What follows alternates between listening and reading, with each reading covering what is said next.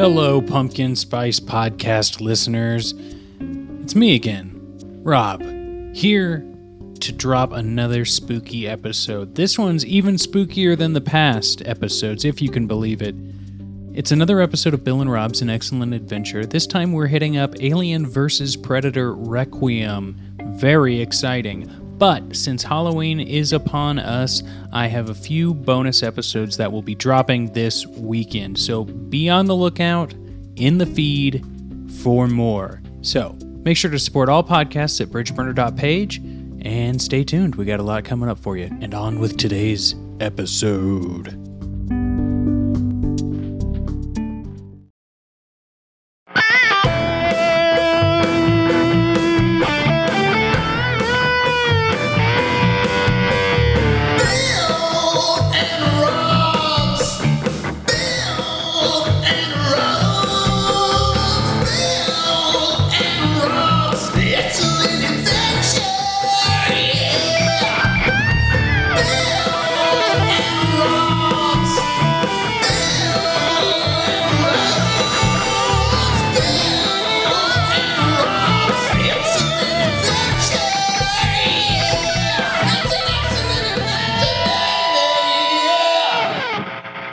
Welcome to Bill and Rob's, an excellent adventure.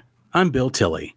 I am Rob Schulte. Oh, I definitely stuck the R on that one because uh, last week we talked AVP, and this week we're talking AVPR.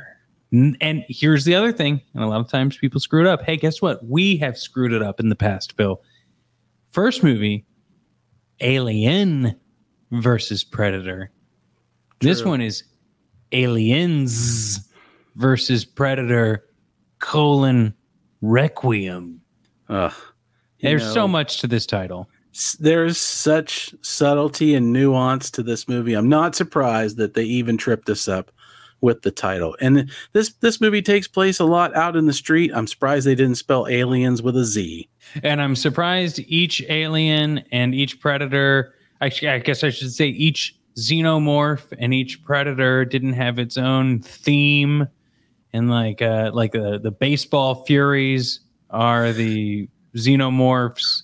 Yeah, although you know, because this is the second one, I was kind of hoping since these are a couple of '80s franchises, sort of that maybe they would have gone with more of a Aliens, Predators to Electric Killaroo, some kind of massacre type where they just break dance in the middle of everything, and that's how all the Bam, bam, Yeah. bam, Yeah. bam, bam, bam, bam. instead of they're just throwing that deadly spinner disc that is such Oh. a wonderful part they just kind of do the backspin kick out a leg fling it off that way but nah they went with a different take I got to tell you, Bill, I do. I, if I have to look back at this series so far, I think one thing that I'm remorseful of is the fact that we haven't talked about the alien spinner disc enough.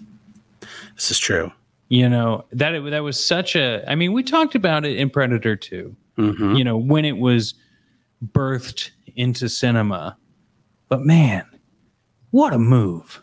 it is it's a great move and you know it was a move that was very much a favorite of our guest for predator 2 Yes, for when for when we had Blay on he had that on there and he really liked that move and how the mm, added a few little lights and a little extra stuff to it along the way. It's just that kind of nice little progressive move. It charts the the progress of these movies. It's as the spinner disc evolves and grows up you know eventually it's probably going to get its own movie you Yeah. Oh, know, Oh, I, I would hope so. and and it'll just be they'll be like when they're off to college and you just have to let them go. It's that kind of parental thing so You know what I'm looking at here, Bill? You you know, us talking about Blay again. Like so thankful to have him on the podcast, but now this is two intros in a row that we have we've brought him back up. That's just the impact he had on that episode.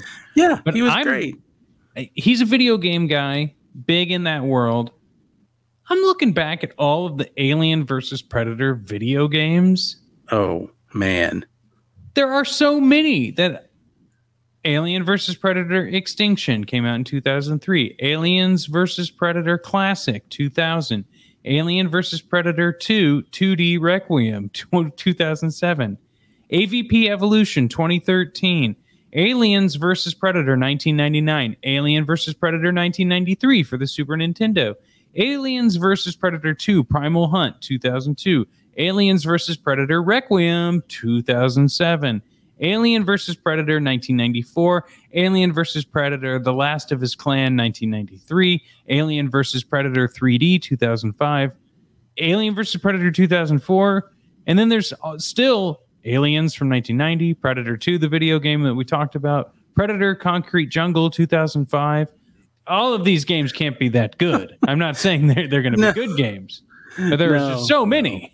Oh, well, it just goes to show you if there's an ounce of money to wring out of a franchise that somebody's going to do it. But now I'm not a big gamer, Rob. You play a lot more than I do. So I don't Sure. Would you call yourself a hardcore video gamer or just an experienced gamer? How would you rate? Uh here's the thing. I would think when you start saying hardcore gamer, those are the type of people who like throw controllers against the wall Fair and enough. like and and they get angry at gaming. I never really get angry at gaming. I I will turn a game off when I at my first sense of like raising my frustration. Like Probably I I I love playing video games, but I love being able to play video games I can press pause on. Ah, You know. and it's probably a very healthy way to be. I'm not big on it, never have been. I understand the appeal, but that's one thing I can see making all these games because that is a technology that improves. So the better it looks, the more fun it is to play. I remember the first time I played X Wing, it was great. Oh, now, by today's standards, graphics probably not that great, but I loved it. All I wanted to do was shoot TIE fighters and hear the noise. That was great.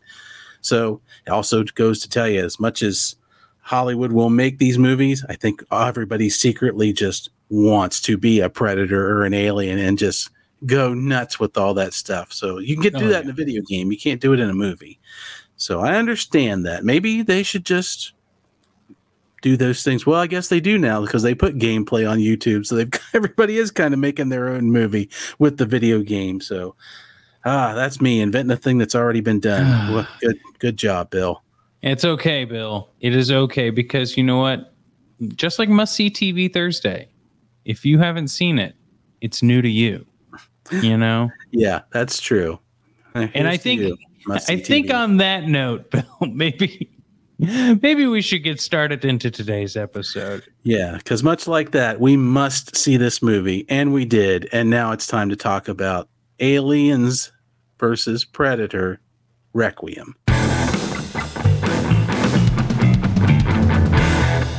I got this Predator Omnibus Wow. book, which consists of Concrete Jungle, Cold War, and Big Game. Mm. Now, these were the Predator comic books. If I, re- this is what I was attempting to buy, the omnibus of those comic books. But no, this is the novelization of the comic books, which I didn't know was a thing. I knew novelizations of movies. I mean, my buddy Mike Sachs, you know, he writes fake novelizations for movies that never existed. Sure.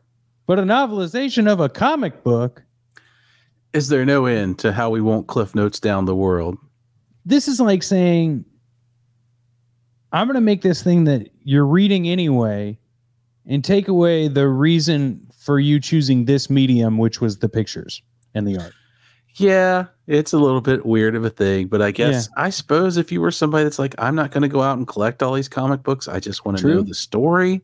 true you know, that would it's reference material. You wouldn't have to yeah you're right jam yourself through there. But I don't know, Rob. I think later on down the road, once I know that you're so taken with this franchise that you'll be writing your own Predator Alien fanfic slash soon to be released material that you'll need that on your desk. well i do have a lot to say about eggs Mm, in this app uh, I could talk about eggs a lot. I love to have them for breakfast, and yeah give me that tiny little I- quail egg I think eggs are making a comeback, Rob. That it, it seems to be everywhere. That that visualization.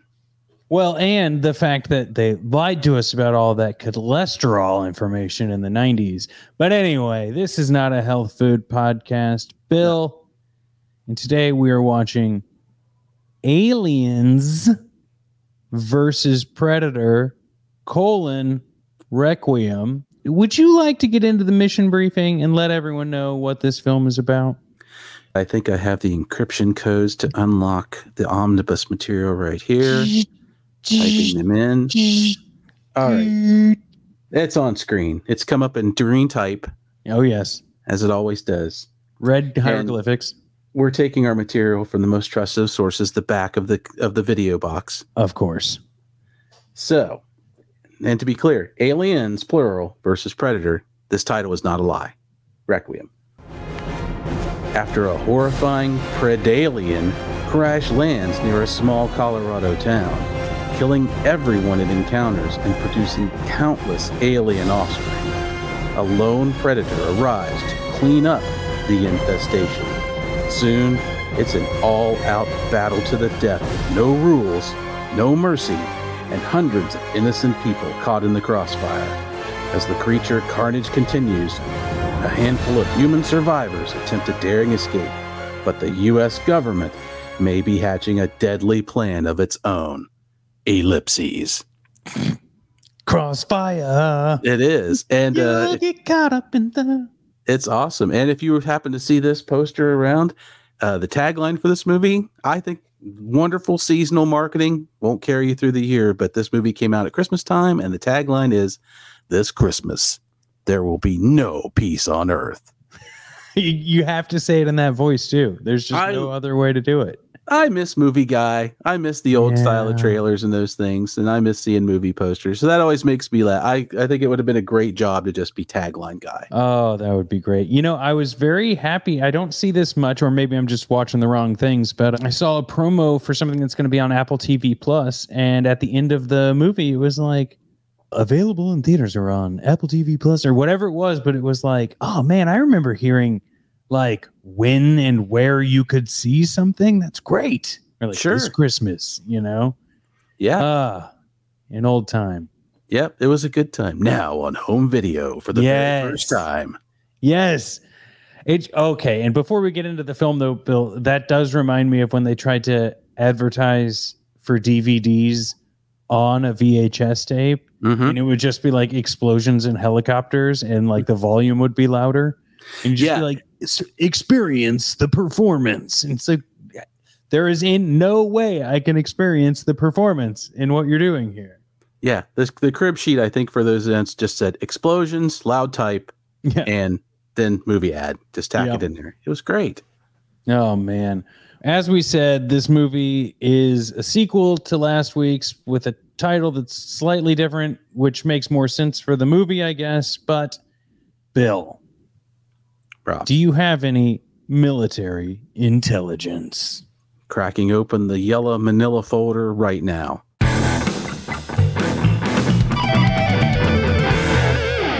This movie is actually what you say it is. It's kind of weird. This is the movie I hadn't seen out of all of the Yeah. Predator movies to date. I had only seen it in glimpses. And it's weird because this movie is a sequel to Aliens versus Predator, but it's really that. These two movies are kind of self contained. It's Yeah. sort of in the franchise because it is what it is. It's been disavowed by Ridley Scott and Wes Anderson. They both say that these movies aren't canon, but they are. I mean, let's The face that. Val Verde canon. They are in Val Verde canon. So it's it is a straight up direct sequel because it picks up seconds after the last movie left off. So I found that kind of interesting just because they really didn't look so far beyond the last movie and then just Yeah. sort of went, nah, let's go this way. What I found out about this movie was potential callbacks were interesting. Apparently, Danny Glover was considered, they wanted to get him back as a retired Ooh. police officer Harrigan. That didn't go anywhere, but that would have been an interesting twist. Uh, they wanted to get Bill Paxton in this movie to give him the Oh, hat trick on these movies. He was apparently supposed to originally be the diner chef in this movie, but scheduling problems came up. And the big one, which I think would have been neat, is the Adam Baldwin character from Predator 2 was supposed to be the military colonel Oh wow. who's the main military antagonist in this movie, but scheduling conflicts kept him out of this movie. Now So- that would have been something. That would have been something, especially because this movie's a little weird. The Strause brothers, the directors of this movie, intentionally went opposite direction of AVP. They didn't want any of their styling choices. Uh, that movie was very steady, well lit. This movie, very dark. I'm sure, Rob, at some point you yelled out the words relic Yeah. at some point, Yeah, like I did. I, will get to it, but yes, I did. Yes, and they in the last movie as we have mentioned in our review very soft on the violence really even though it was the unrated version we watched. This movie Yeah. not so much. They went for the hard r. And very, very hard R. i think they got it but they didn't really get it as well as they could have. And I Oh my we'll, God, tell me about it. we'll I get uh, into that too later on. So yeah, that's pretty much my just this movie is uh it's not the easter egg fest that alien versus predator is but it's an interesting watch let's and i think we'll cover more of that down the road so that's what i I agree too. I think that this is a movie that made intentional choices to be a unique move film, but knew it had to build off of a film they didn't enjoy. right In terms of it suffers from that whole canon problem of the minute you try to hitch your film to some other piece of media franchise or an, a specific film your hands are a little bit tied and sometimes trying to untie that knot makes new knots to the point where little behind the pod viewers this is the first review where i'm uh, drinking while i do it so this movie caused me to have to break out the tequila to talk about it again Yeah, I, I completely understand. I had to have a big old Sapporo while I was watching. I think specifically, if I want to point something out, I do think it's funny that the predator that starts hunting the hybrid predator alien is named Wolf after the Pulp Fiction character. And I think that that might be the most depth any character has in this film. hard agree And behind the scenes, the predator alien hybrid was referred to as Chet. And that just evokes a whole other experience with me. Did you have any like minute pieces of detail that jumped out at you? Not really. For all intents and purposes, it's very cut and dry with what it's trying to do. But it's yeah. but its tones really were so on the nose because I I love the beginning, I'll say that, because my big complaint with the last movie was it's the monster movie problem. You had some cool monsters and you want to watch them fight with a completely unnecessary human story in there. And for the first Yeah. 10 minutes of this film, they get right into it. And then it took a turn.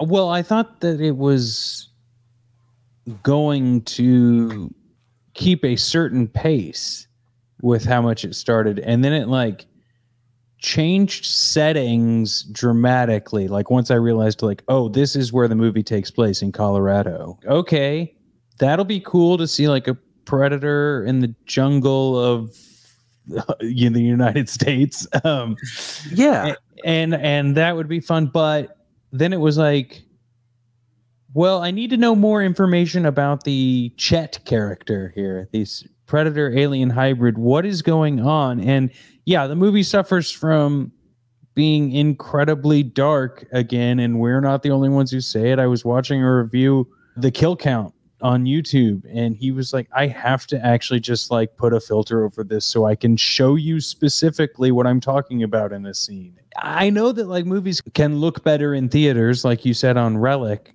and I believe it. But I don't necessarily believe that this one was any better in theaters. I don't I don't Like it was it was actively like hurting my old eyes. like Well, it it it really got me irritated at some point Yeah. because as the movie progressed, once again, I'm like, I'm not enjoying the human story, so I'm going to focus. which on- one?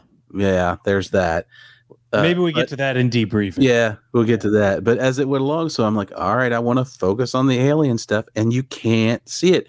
You don't even see the Predalien in clear light once in this entire you can't movie. tell. You cannot tell. Like there are specific times that if you are not paying very close attention, and even when you are paying close attention, if it cuts to another scene, there are some like leading up to and after the sewer sequence where you're like, and especially the sewer sequence, which one is the pred alien and which one is the alien? Yeah, I couldn't tell, and They both really- have giant tails that whip around and giant heads.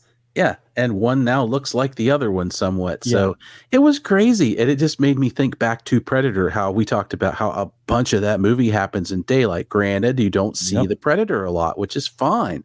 But Yeah. when you do see it, you see what you're up against. And this movie buried that lead so deep that it never came out of it. And I just don't know if they got lost in the idea of what they were trying to do with the noir or as films are shot out of sequence and things are done at different times, but they just it's this whole movie takes place in the dark. And it's a shame because how do what you how do you be a filmmaker, Bill, and like not even think about exactly what you just said? Oh yeah, the first movie is all daytime, all daytime. Even just that doesn't click with you and be like, oh, our movie is entirely at night or dawn. I don't know because the the design and the and the setup of the monster is a big thing. That's what you Yeah. showed up here for. They all the sure stories to- about Jaws, all this, you know, like all of these things where less is more. yeah, and Jaws has the thing going for it where once you realize it's a giant shark, I mean, we all know what a shark looks like. It's okay. Yeah, we don't, true. The, the size of the shark is what's when it finally shows up is what scares. But now we're several sequels. We know what an alien looks like. We Yeah. know what a predator looks like. I don't know why you're hiding this from us because you're not helping anything. You've made a choice that you want to be known for. You want to purposely go against the last movie, and like that should not be your big decision about how your movie's made. It what it doesn't look like is not a reason to do it. What it does look like is a reason to do it. And I don't like the way the Strause brothers shot this. And once I watched their interview, I found one on YouTube from the DVD extra. Oh yeah. They were just in love with the effects. They didn't say anything about the movie. And that told me a lot. Yeah. Well, let's tell our audience a lot about the score and the sound of this film in our section called Settle the Score.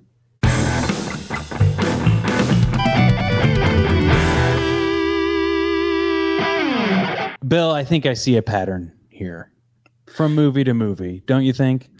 Uh, yeah. Well, there is a pattern forming within this particular franchise. I always like to talk about the music when there's something to talk about. Yeah. My new hope for this franchise is that something happens that causes me to not be talking about it the way I'm about to talk about it. Sure. That would same. be nice.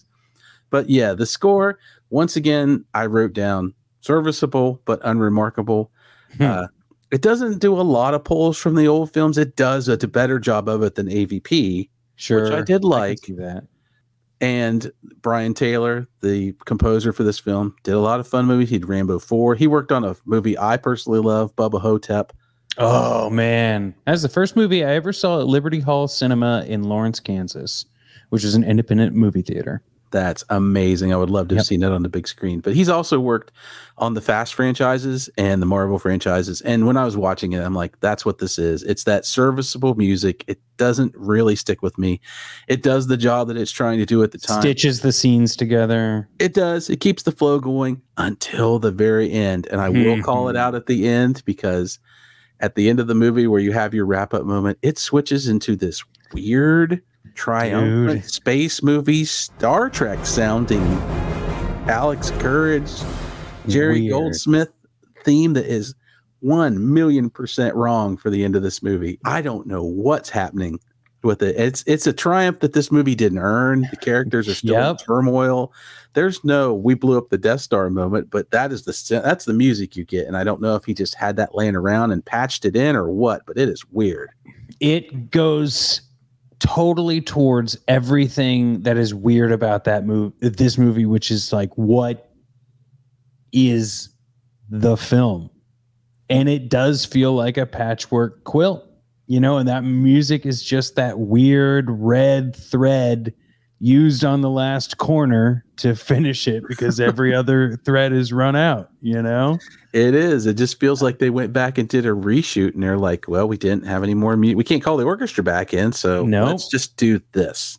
Yep. That and it's it's unfortunate because you know, we'll get into it because there's a lot I want to say in the debriefing, but it's like we got these other segments that I do think deserve some actual talking about. So, Bill, let's move into who's going to have them some fun.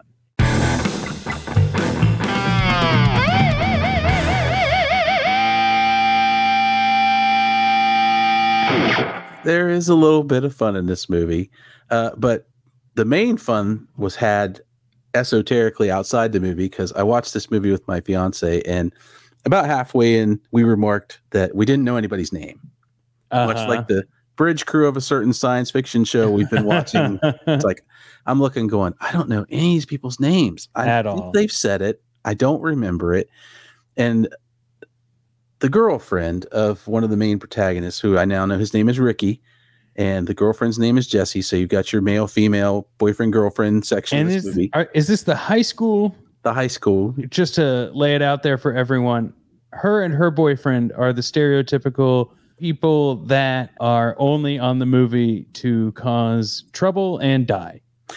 Very much so. The boyfriend, well, the Ricky, who would like to be her boyfriend but can't say it. Yes, yes. The joke was, it's like I said, well, her name's Jesse, and my fiance goes, and his name's Ricky, right? And I'm like, do you think that's a, a Rick Springfield reference for Jesse's girl? And that was the most funny thing in there. Oh But- my god! But I do have a real one, Rob. I couldn't help it. So we know they, they named the the Predalien, the alien predator hybrid. yes, So I'm giving it to our predator hunter. He appears to be having the most fun in this movie, who I have coined Schwartz a predator yeah. because He can do it he basically takes on the Arnold role in this movie for me. He's a he's a detective, he's an assassin, he's a killer. He's kind of like Batman, which is ironic because Batman fought a predator in the comics, Yeah. which would have made a better movie. Yeah, yeah. I think he's just he's out there doing his job. Why he's there and why there's only one of them, I'm sure we'll get to later. But he's my choice for the guy who's having or the person in this movie who's having the most fun. The creature in this movie. True. Chet Chet's getting it. Um yeah, mine was between Wolf or Chet. And I think we're gonna have to go daily double here, Bill. I mean, how is that alien not having the most fun? It's the only one of its kind. This is a limited time only situation for me. But I will say a runner up has to be the government official that's like, finally, I get to drop a nuke. Finally. It's never gonna happen. I'm the one who gets to do it. And It's, it's on my own country's soil. Uh, okay, but like I'm, it's for the greater good. I, Yeah, I that was like a-. Yeah, this guy's got to be thrilled to be like, I finally got that speech I've had locked away in my desk to Yeah. explain why we just set off a nuclear bomb on It's American rewritten soil. every year, Yeah, every year since 1950. Yeah, it's fine. Nothing to see here. You know, we just took the one we told about Val Verde. We crossed out Val Verde. We rode in Colorado. Everything's great. This is actually an elaborate dare operation to eliminate the marijuana sales for the majority of the United States of America. Dropping a nuke on Colorado and saying it was an alien invasion. yeah, no, there's no John Denver fans in this movie. No. There will be no Rocky No. Mountain High. We blew it sky high. And I love the fact that it's all, they really troped it up because the command room for this general, of course, you know, when they're sending the flight out, we still get the the asteroid vet line vector artwork that shows the, the planes and the bombs. And I laughed out loud when I looked at the map that showed this town. Um, and they drew a circle around it and it said 200 kilotons. they hadn't said at that point that they were going to bomb the town, yeah, yeah. but that kind of really flushed out the whole notion of what was going on. Right. we have at this exact intentions. Yeah. So no problem. I'm sure that's exactly how the military does it. They just have like a, a French curve and a circle drawer that's like put your pencil here, make a circle. That's 200, put it here is 300. Yeah, we're good to go. and like don't even worry about potential fallout for the rest of the, the country now bill that was fun and it probably was that guy now that i think about it but there is another segment of the show that we call playback time playback time is the scene that we would watch again. Or potentially maybe show someone else if we're like you should watch this movie. I'm going to x that one off of this list because i don't think i'm going to if someone wants to watch avp colon r then um, that will be a decision they have made themselves. I don't need to help encourage that decision. But there are plenty of reasons to watch this film. Sure. I would say that my playback time scene, though, if I were to go back and watch a scene, I would.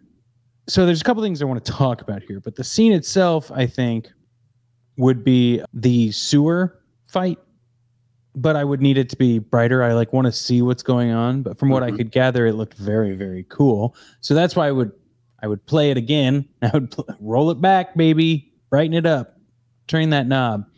But I wrote down something that I feel like this is the only place it can fit, and I hope we can discuss it before I hear your playback time. Oh, I'm sure we can. Um, thank you.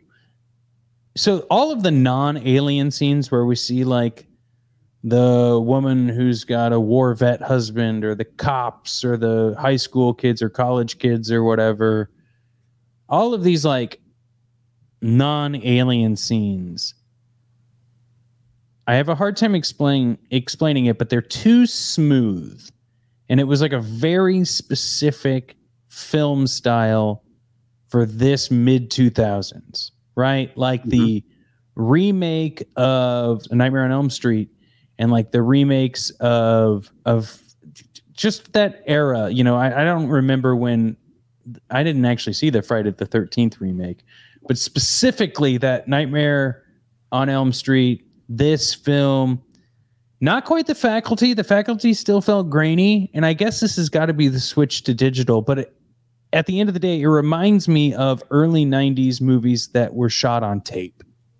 You know, they looked like movies because the camera technology was movie technology, but they were so high quality they looked low quality. Well, I'm glad you said it because something was bugging me about that. And now that you've mentioned the quality of the image, I guess that's true. It looks very, oddly enough, and I know this is the wrong way to put it, it's filmed. It's really staged.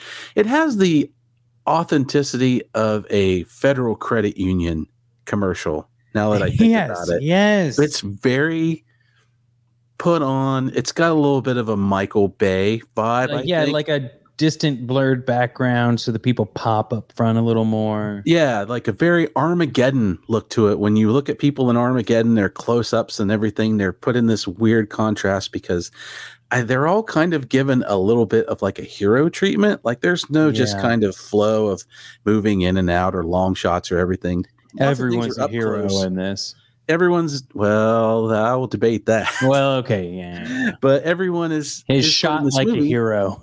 and it, this is our introduction to them. So all these scenes are put in this movie as this human story, and I'm sure it's the point where like these are the people you're supposed to care about, but I don't. I wind up not Mhm. during this Mhm. movie, and it's not that thing because we know this is a movie, so it's not like I'm like I don't care about people and whether their town survives. If this was a real thing, of course I would, but their stories are presented in these quick little vignettes. So and they're so bland and they're so common they they catch us up immediately, but they don't impress us at all. No. And we don't know a single person in this movie from another movie. There are no carryovers. There's no new actors. There's no old actors. There's no point of reference to even the last movie. This is not anyone from the same crew. This is a totally different thing. And I think what this movie suffers from is the fact that they're all ordinary. There's no time in this movie to develop anybody into anything other than we're introduced to a military person who, of course, like Rambo, is good at all military things, regardless of what she's done. We don't even know. Yep. And it's just weird. It just it pumps you straight in, and it's like this is another sign to me of like if you can do this, you didn't need it. We didn't Yeah. need this part, and yeah, it really makes me feel like and i'm going to throw this out here in this segment because we're talking about these people rob reimagine this movie i'm going to change one thing about it same thing same beginning same alien sif same ship crash colorado but instead of this weird little small town with ordinary people crashes in a survivalist camp Ooh. and this thing goes full so they're like dawn. living off the land. Yeah. Sort of. Yeah with some interesting people and a group of people who are already you get on it, the they've got- outskirts of culture and society and like Yeah. play by their own rules. Yeah, and they thought, you know, the government coming was going to be the worst thing ever. They were wrong. And that's your Yeah. tag. And that I think really would have been would be something awesome. where I would have been more interested in learning a little bit about these people as they go along versus all their their interpersonal stuff and their family problems. It's like this is not these these are not the movies to solve these things in. Uh, That Not doesn't make me care about you. So it was a bummer. Yeah. But you're right that it really it really hit me hard that just like now that I realize what you've said that the film style made me care even less about what was Yeah. going on. No, it's true. The the characters aren't authentic and then to see them in inauthentic surroundings is just like my phone is begging me to grab it, you know, like just this is more entertaining. Yeah, and it really like, and I got to throw one more thing in there because you mentioned it, the sewer scene. I have a question, yeah. Rob. Ricky, the guy who gets his keys throws down the sewer. He's driving like a 1972 GMC pickup truck, which I've Mhm. owned these cars. You can have Mhm. keys made at any Ace Hardware.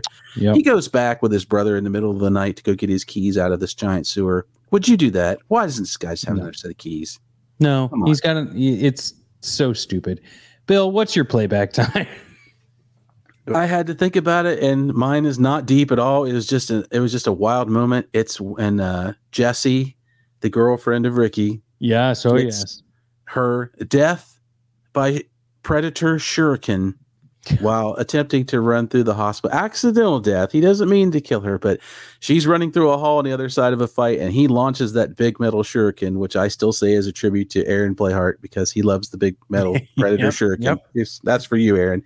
Goes through the wall and just lifts her up off the floor and pins her to it. And she is our first real main character death. We lose some side antagonists along the way, but she's the first one to go, and she goes out spectacularly. Oh, so I got to give them credit for that one. They took her off the board in a way that made me rewind a, the the movie and watch it again and go, "Did that just happen? That wasn't Yeah. just some night nurse going through there that got left behind." Nope. and probably good to get out now. Rather die by shuriken than acid blood. Now, yeah, or, or to have to watch this movie again. Hey, yeah, and speaking of bleeding to death,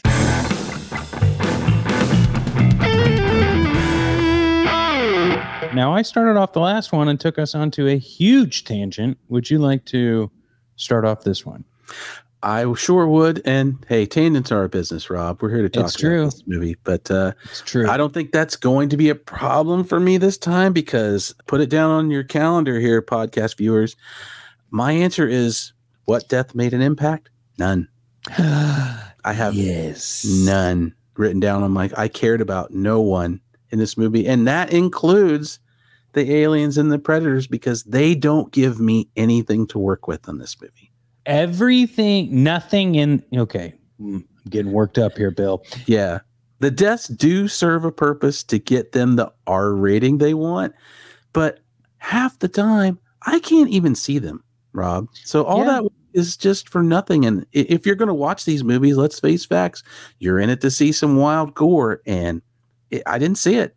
I very Yeah. rarely saw it. We saw some gross stuff for sure, but yeah, I think overall this movie is way more violent, obviously, but the entertainment is unbalanced and it's not earned. And so, like, when they do the scenes that are like homages to other films, it's so not earned. And then, like, the technical side of it being dark as shit makes everything frustrating. How do you be like, oh yeah, that kill is actually really good, but it was uh, you couldn't see it. So it's like, no, it's not really good then because they did a poor job executing that film. Like that's like the stunt person could have been great, and all of the people portraying the aliens and predators, they, they did do a great job.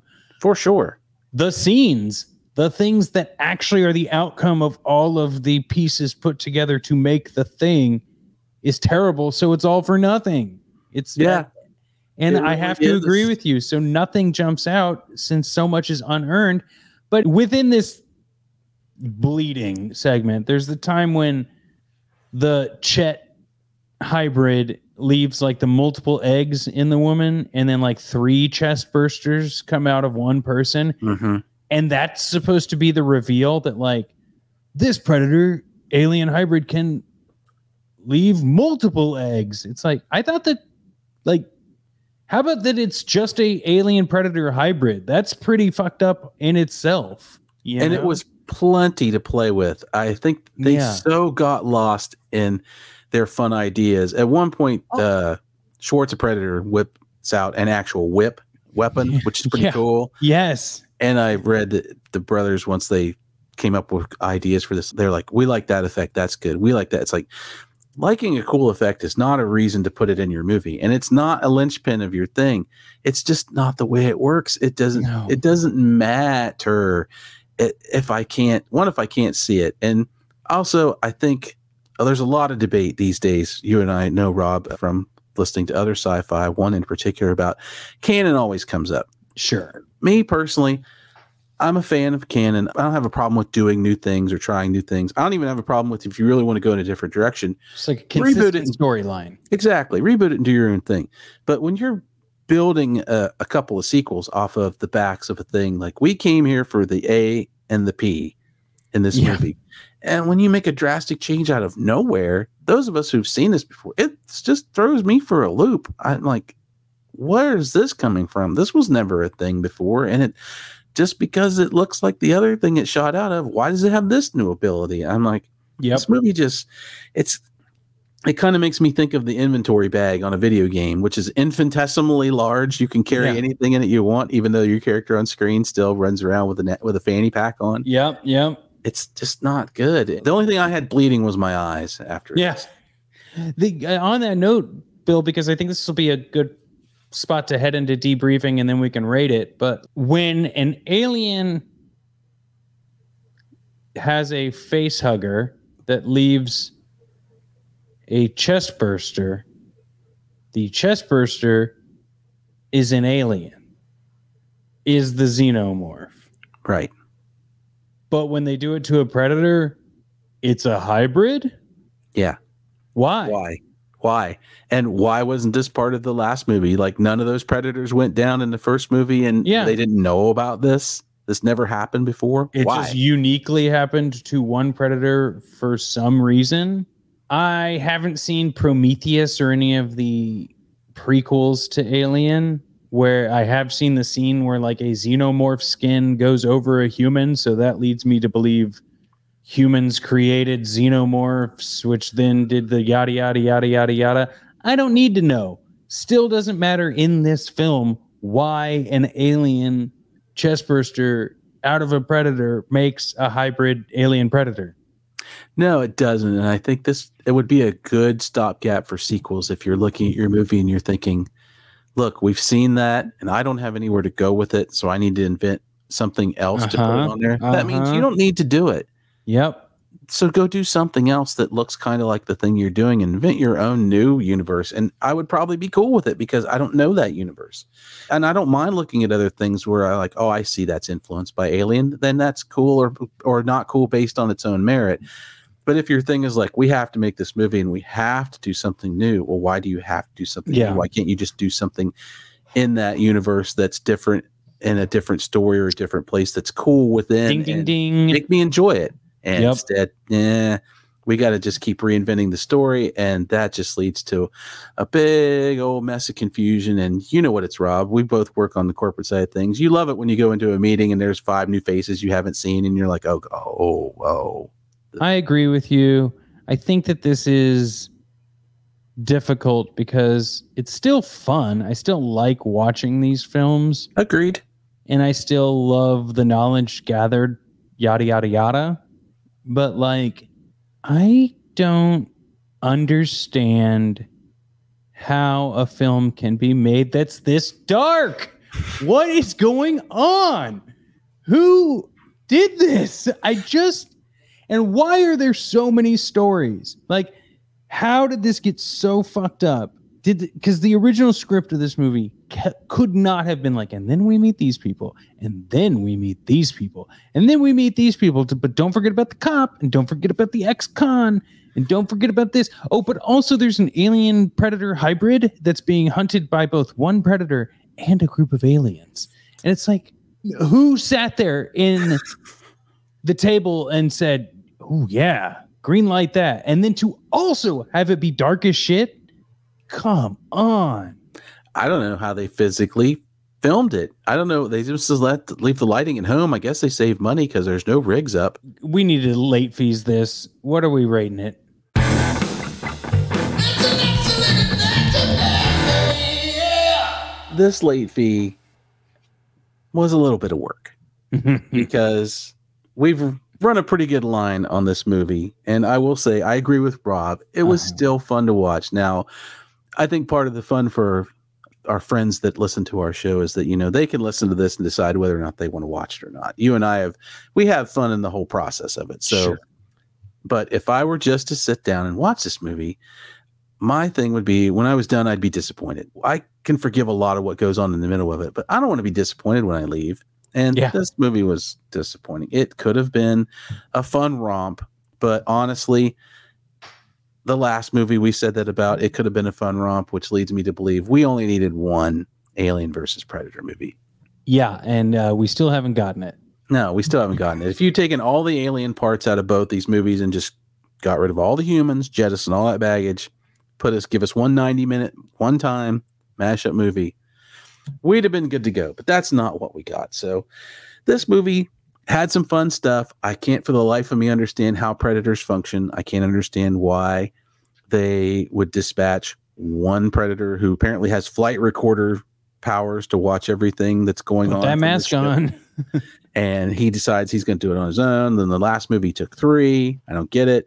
I don't get why when he flies to Earth, he gets crapped out of his ship, a la he gets California rolled instead of we know these ships land. I don't know why he shot his own spaceship off. I guess he Why did he listen to human voices if he never used them? he had some cool tech that came with him, and one of the things, almost late fee was his bottles of blue goo, which was just Oh, alien, Predalien begone, just poured Yes. it on there, and he Billy all need it. them right out of existence. I, I guess that was his tribute to the Wolf character. uh, oxy, something OxiClean related. It's Yeah. got to be Billy Mays' tool. Anyway, exactly. But that's not what I picked. I picked a moment that caused an interesting conversation with myself and my fiance. It was at the beginning of the movie, and protagonist Ricky goes to Jesse's house. He's delivering pizza. He's a pizza delivery person. He's got four big pies in this thing. So he gets out of his truck, goes in the house, delivers pies. There's some angst, there's some bullies, do all that stuff. And he goes, Here's pizza, 5350. Now, this movie, I believe 2007, Rob, is that correct? Mhm, When this mhm. film was made? Yeah. 2006, 2007, yeah. We, uh, my fiance and I looked at each other and goes, That's some expensive pizza. They're it- shopping local, Bill. They're they're shopping, shopping local. local and they're, Also, why did they need that many pizzas? yeah, there's four people in this house and they have Yeah. four medium pizzas. Are they all going to eat? The whole scene just caused me. It was the best conversation I had in home. Oh, yeah. So, our on a on a scale of one to five, those expensive pizzas, how many of those pizzas would you give up to keep Alien versus Predator colon Requiem for one more day to rewatch the one 30 seconds you liked? Well, Bill, I would keep one pizza so I could have a meal throughout the day or two, but not to keep this film any longer. The film itself will sit there on the side and watch me eat the pizza, and that would be more entertaining than watching the film again for me. How about you? Wow. Bottomed out. You know, we had to have one. One of them had to get there. Yeah, I mean, I think I'm going to come in at the same uh, one. I I don't need four pizzas. That's or that's a lot for me, but it's a max of a one. This movie's just it's a promise unfulfilled at the start. It's like, okay, we're going to give you more of what we didn't give you in the last movie, and then you gave me even less. Yep. So I'm kind of bummed, and I'm giving, and it's not just the one pizza. I'm giving, I'm giving back the one pizza out of the stack of five that does not have the cool cheese bubble and is nothing but cheese, like uh, plain cheese. I'm Just keeping everything else ugh. because this movie didn't even have any cheese in it, except for the point where the Ricky's brother, who once again name it says escape me, the bad boy of the film, Oh, who yes. I guess would be the hero of the film Next. because he's the oldest. No, the hero is the government guy who drops the nuke. That's true because he saves us from all, he saves us from being in the same place And I'm with all these people. proud to be in America. Yeah. Hey, if Lee Greenwood had shown up in this movie, that would have saved it. But his last, he's going to self-sacrifice, and of course, they go to the the roof to get into the helicopter to leave the hospital. And what does he say, Rob? Uh, He gives the line. He says, "Get to the chopper." And at that point, I screamed at my television, "How dare you, movie? How dare you? That is the worst. Don't, don't. If you're not going to be a good movie and you're not going to be fun, don't take the hero's line and use it your own. You clipped it in the last movie with the hero. They only said part of it. No. Bad I- movie. That I it's like I said earlier, too much unearned stuff. Yeah. Like it's not cool. Yeah. But you know what is cool? When people slide into our social media DMs and send us a question. That is cool.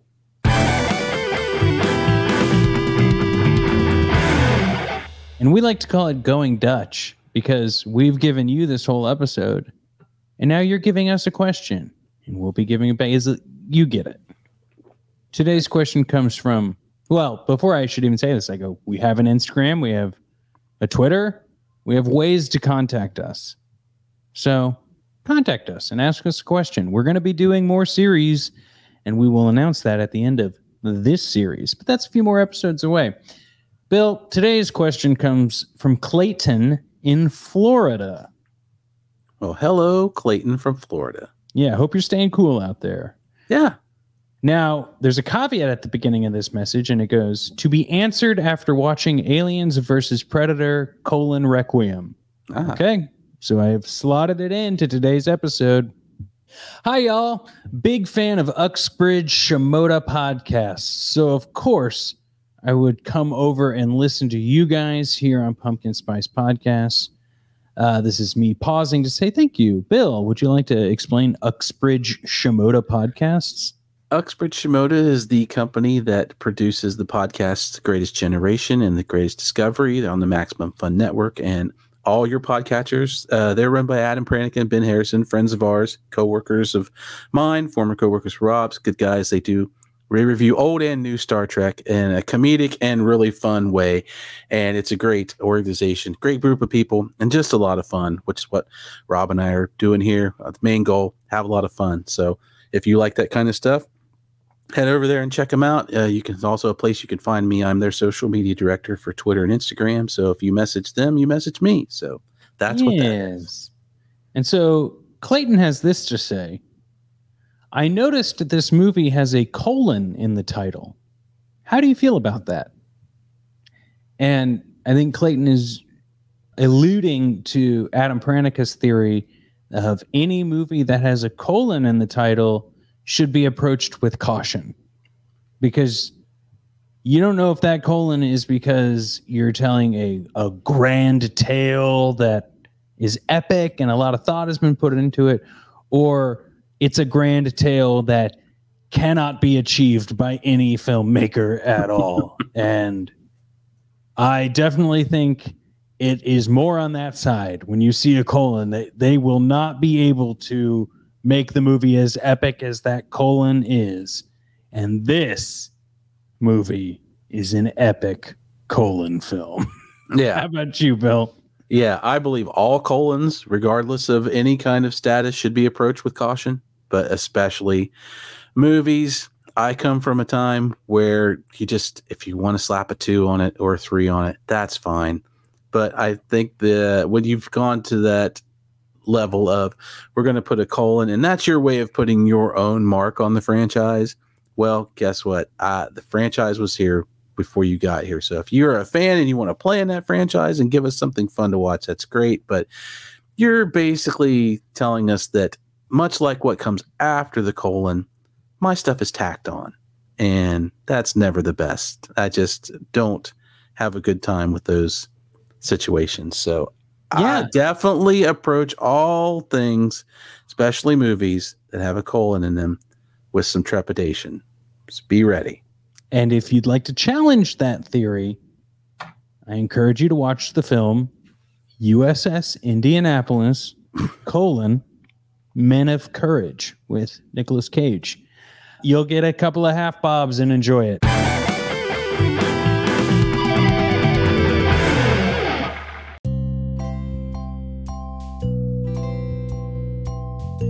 Hey, Bill and Rob's listeners, if you'd like to hear the last two episodes of the Predator franchise series that Bill and I did, then head on over to the Bill and Rob's podcast feed and give it a follow, a subscribe, a whatever you do in your podcatcher to make sure you don't miss any episodes because they're all great.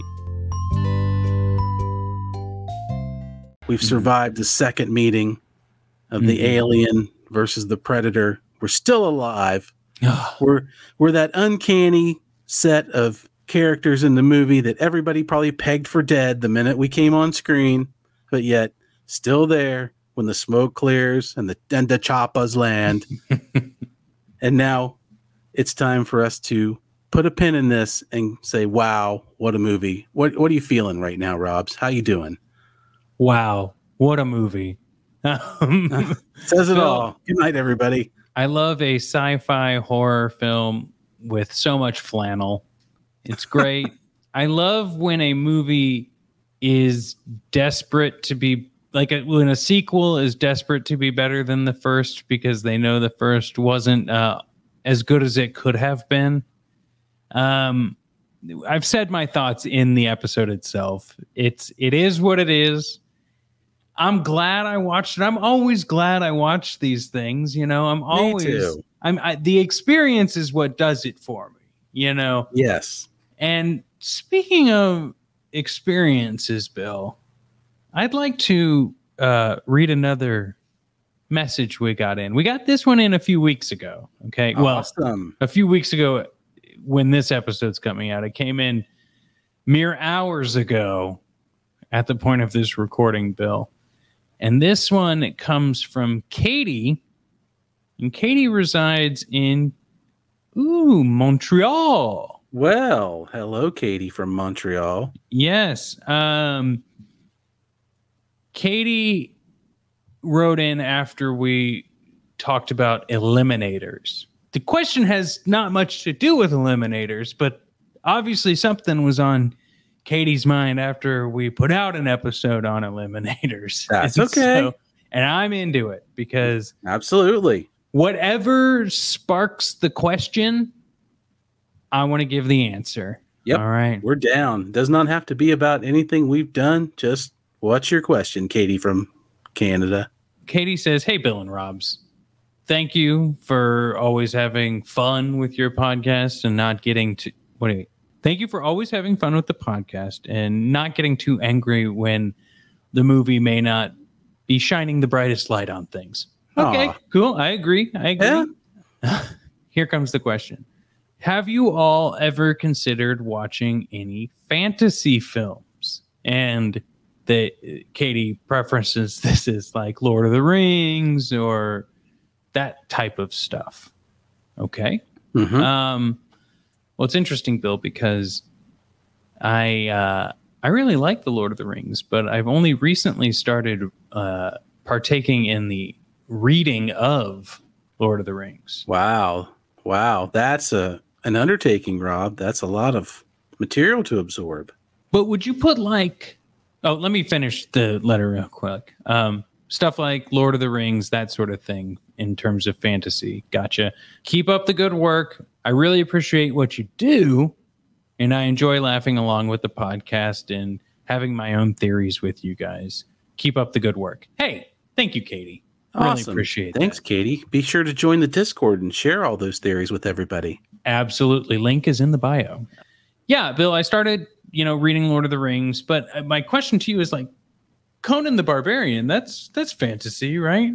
Sure, that's high fantasy type of stuff, and yeah. I like I like the movie Beastmaster, oh. and you know those kind of movies. I, uh, Katie, I could tell you nothing's off the table. And a little peek behind the kimono on this is when Rob and I first came up with this very first series, we're kind of working within the realm of things that we knew about. So we had the idea and we kind of ran through our mental checklist and plugged some things in. So we can only fit so many in for the first series. And I guess we kind of probably hit some of the favorites that we really wanted to share with each other, which is another part of this.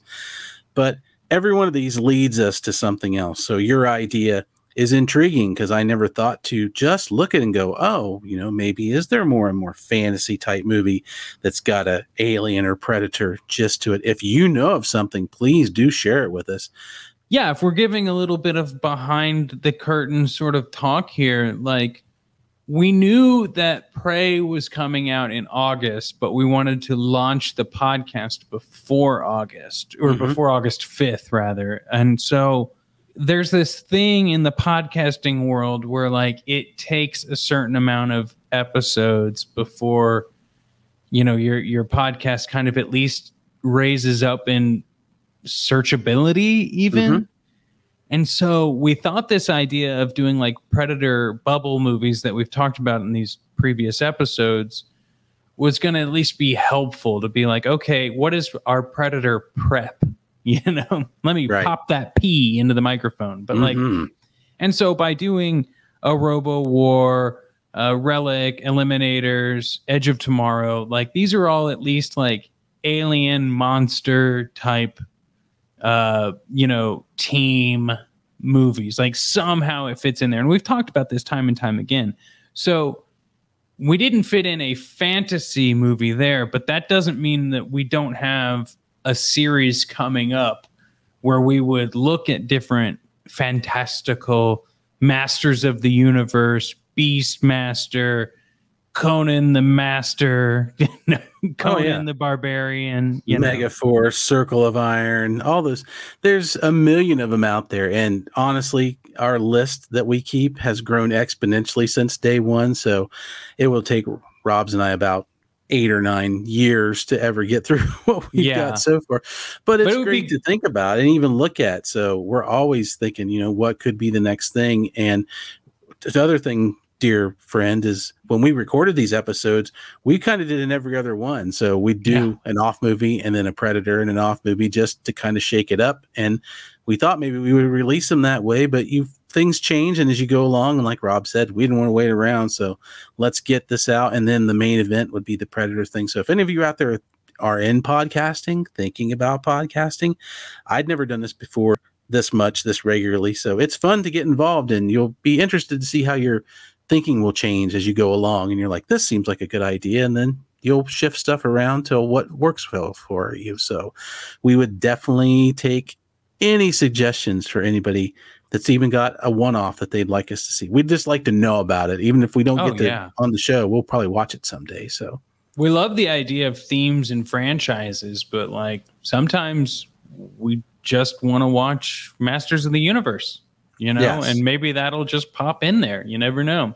Okay, Uh, maybe we do a whole Frank Langella series. Who knows? That's what happens. We just we like the idea of a theme. That way, it's not too restrictive, so that we can get to all these different kind of things and not have to wait around. And then you guys also don't have to listen to an all sci-fi series of things, or an all horror, or an all comedy, any of that kind of stuff. So you know, Yeah. we don't watch movies that way, so we don't want to talk about them that way. We want to do this.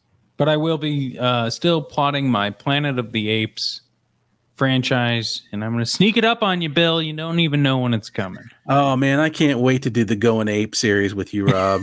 and and you know, we'll, we'll record a Planet of the Apes, and then we'll record in any which way but loose. Stinker lets loose. Yeah, and then we'll do it'll a be great. beneath the Planet of the Apes, and then you know we're going to go back over and we're going to do Congo. It'll be, Virtual reality? I know, it'll be madness. It'll be great. Wait, no. Congo, I think it was virtual reality in the book, but then it became like the diamond laser guns. No, in the movie it is VR. I don't know. It's crazy. Anyway, No, when we watch Congo, we'll Yeah. get there. It'll be in the Uh, Going Ape series. And if you'd like to correct me on any of my Congo knowledge, please call the adventure line at 213 545 6176. That's 213 545 6176. Now, Bill, there's other things people can do, like join our Discord, or they can support our podcast at billandrobs.gumroad.com, or they can write us letters at billandrobs at gmail.com. I, I still want to tell people to call that adventure line, though. The Adventure Line is worth it, everybody, because what you don't know is the Adventure Line is located downtown on top of a hospital that has been destroyed. But yet, when that phone rings, and it's an actual rotary phone with one button that has to be picked up by a human, when it does ring, Rob starts at one end of the roof and I start at the other end of the roof. And then we charge forward just like the Predator and the Alien. And then we fight for supremacy over who gets to answer that phone. And we Ah. do that every time you call. it's it's not tough. We enjoy doing it. But Yeah. just know that it is a feat to answer that phone. It is. But it's not a feat for you to call that number or just click the link to have to leave a message in the show description. All of these things can be found in the show description. The Discord, the one-time tip, the the the support. We love that financial support. Oh yeah, Um, and, and unlike things today, we give you the product first, and then you pay if Yes. you feel so inclined. We're not Guess what? As little as one Yeah. And it makes a big difference. No subscriptions, no taking it out of your wallet when you're not looking every month. We give you the goods first, and hopefully you like them. And any support that you can give is very much appreciated. People love the goods, man. hmm They do. We give them Uh, the goods. Speaking of goods, there are some good folks that we should say thank you to. The first and foremost, you know, we kind of switch this up every single time. I want to say thanks to Patrick. Patrick is helping us edit these episodes. He started doing a lot more with them, and once once the xenomorphs arrived, Patrick was arriving in his own spaceship to help us. If you join the Discord and ask for Patrick, he will give you a link to his podcast, which is a very niche sports podcast that uh hey, everyone loves a little support, right? Mhm. Um what you can also do is join us in saying thank you to Mrs. Colombo, who has been doing some QA checks on our episodes. We finish the edits between Bill, myself, and Patrick. We go, I think this one gets a thumbs up. She listens to the episode and says, You know what? You didn't talk enough about the explosions. Bill, Rob, get back in the studio now and talk about the GD explosions and the GD garden lamps. She's a firm taskmaster, but fair and always correct. So everything to serve a perfect episode. Yes. You know? Uh, Bill, what else do we got? We got Draxium and Dr. Z. What did they do? Well, uh, they came out of their spaceship with some rock and extraterrestrial tunes that put the stamp on this show that you and I do. They do our theme music, they do our interstitials. It's great. They did a Oh, great yeah. job. Uh, all I wanted was for that to rock, and they came through in spades. And please go check out their band camps. Links are in the description. Check out their other stuff. They're they're great. So just Oh, give them a listen. Oh yeah, I, I imagine Draxium and Doctor Z jamming into eternity on whatever spaceship is on every single Boston album. Yeah, that would be amazing. I, I think that's exactly the kind of heavy metal animation we need when eventually we do a live show in 2028 and we have them on stage. That's how we'll do it. I agree. Uh, final thank you goes to Jonathan, who did our podcast art. It's just better and better every time I look at it.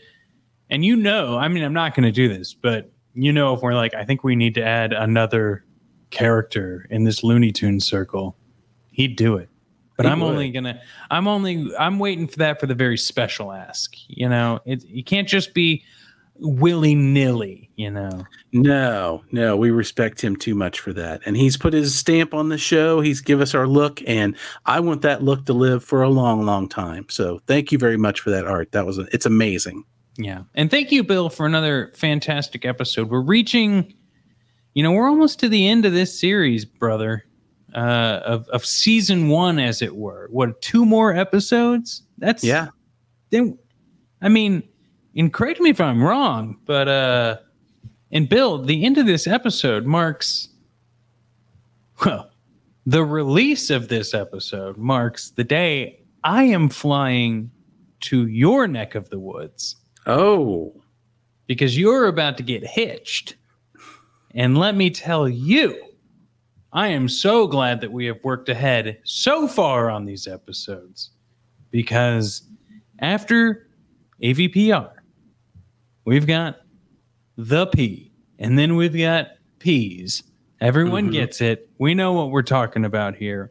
And you're on you're you're on what we're calling wedding sabbatical after that because you need a couple weeks to friggin' breathe. Yeah, we're going to kind of do the born thing where I'll tap out for a little bit and then somebody will come in. Although they won't be, he, Rob's not going to call We'll them see. ill. They're not We'll go by see. my name. We'll, We'll see, see what works. happens. We've got two more episodes before we're even close to that.